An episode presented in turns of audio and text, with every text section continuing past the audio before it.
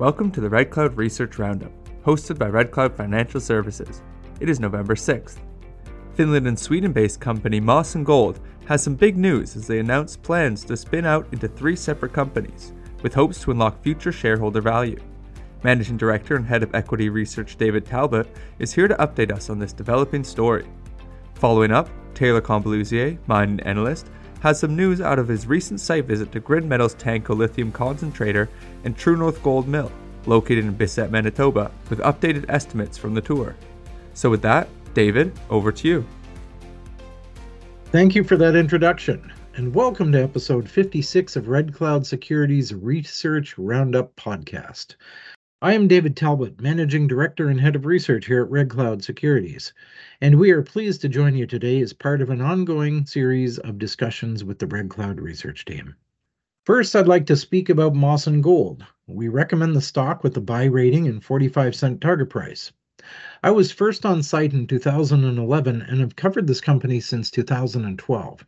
Now, last week, Mawson Gold announced that it was going to split into three different companies.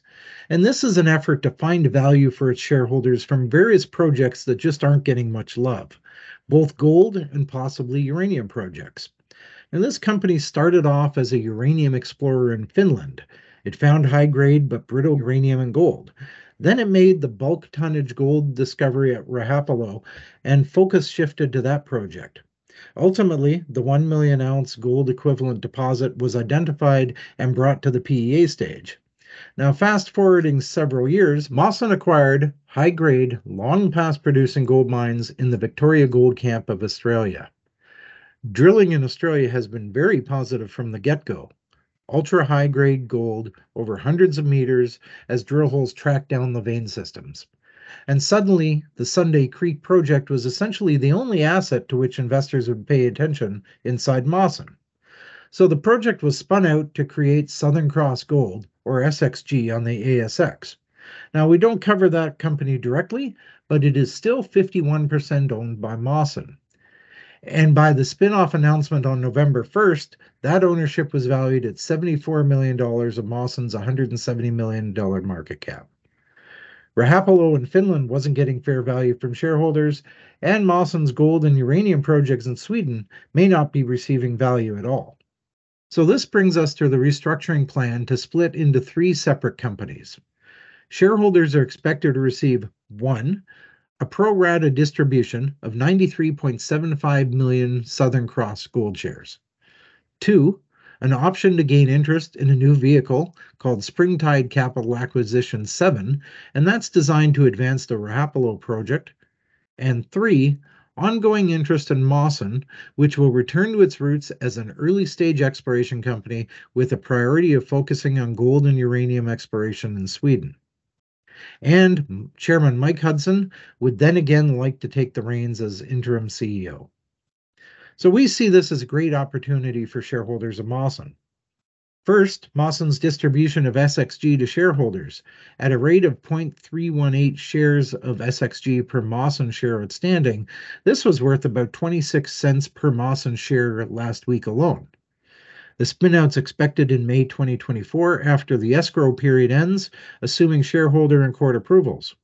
And investors may be able to continue to enjoy the exploration success of SXG in Australia. Secondly, the PEA stage Rajapalot project in Finland is being spun out. Now, Mawson will essentially sell the project to Springtide for $6.5 million cash. Then Mawson shareholders will have the option to invest $1 for every 20 shares of Mawson they own in a sort of associated company rights offering. Springtide does plan to raise at least $15 million to cover the purchase of the project and to provide $8.5 million of funding for ongoing exploration. Now, shareholder approval is required in December, and plans are to go public by March of 2024.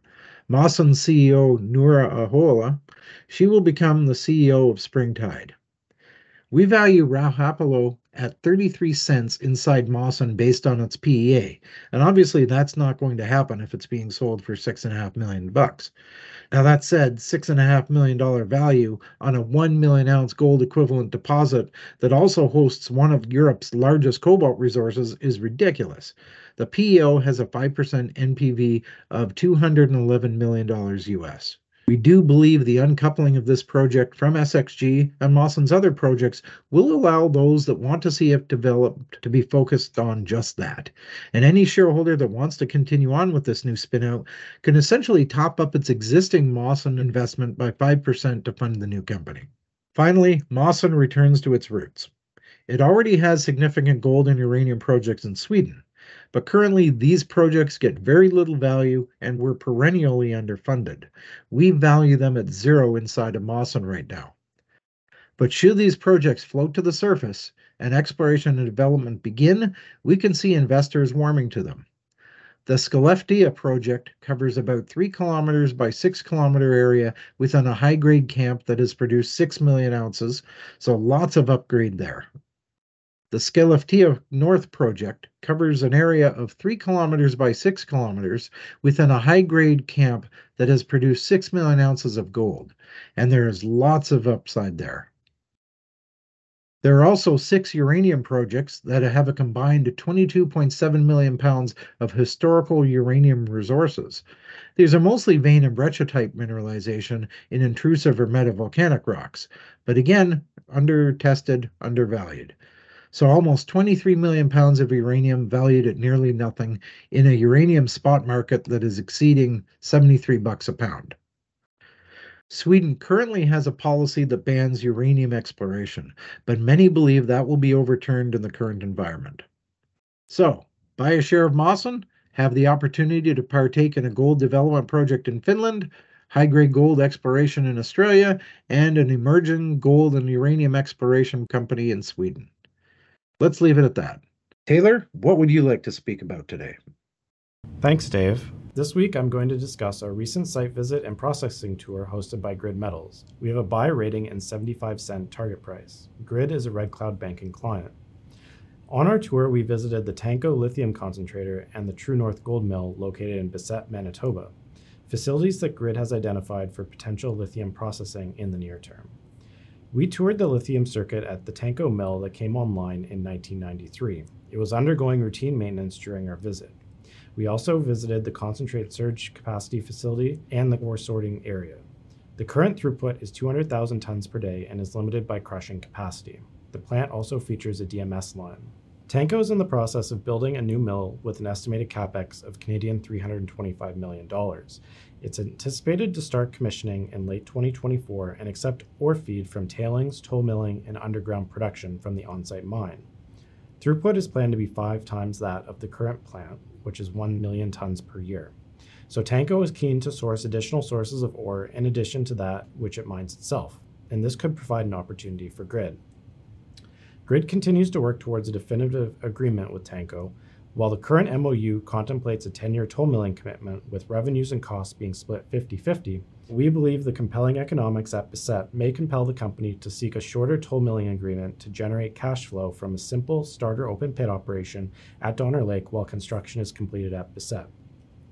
We also visited the True North Mill in Bissett, Manitoba, where we saw the concentrator, which is currently configured to process gold, the covered stockpile and crushing area, laboratory, and equipment shops.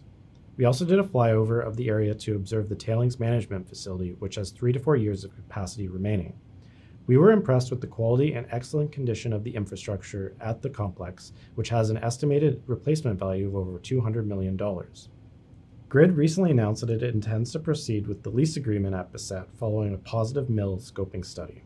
The study outlined mill capacity of 450,000 tons per year with initial reconfiguration capex of Canadian $50 million, as well as a total milling cost of $316 per ton spodumene produced.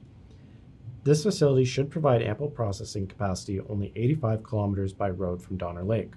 We believe the compelling economics achievable at Bissett will likely spur the company to identify additional feed sources of ore via exploration or potential M&A.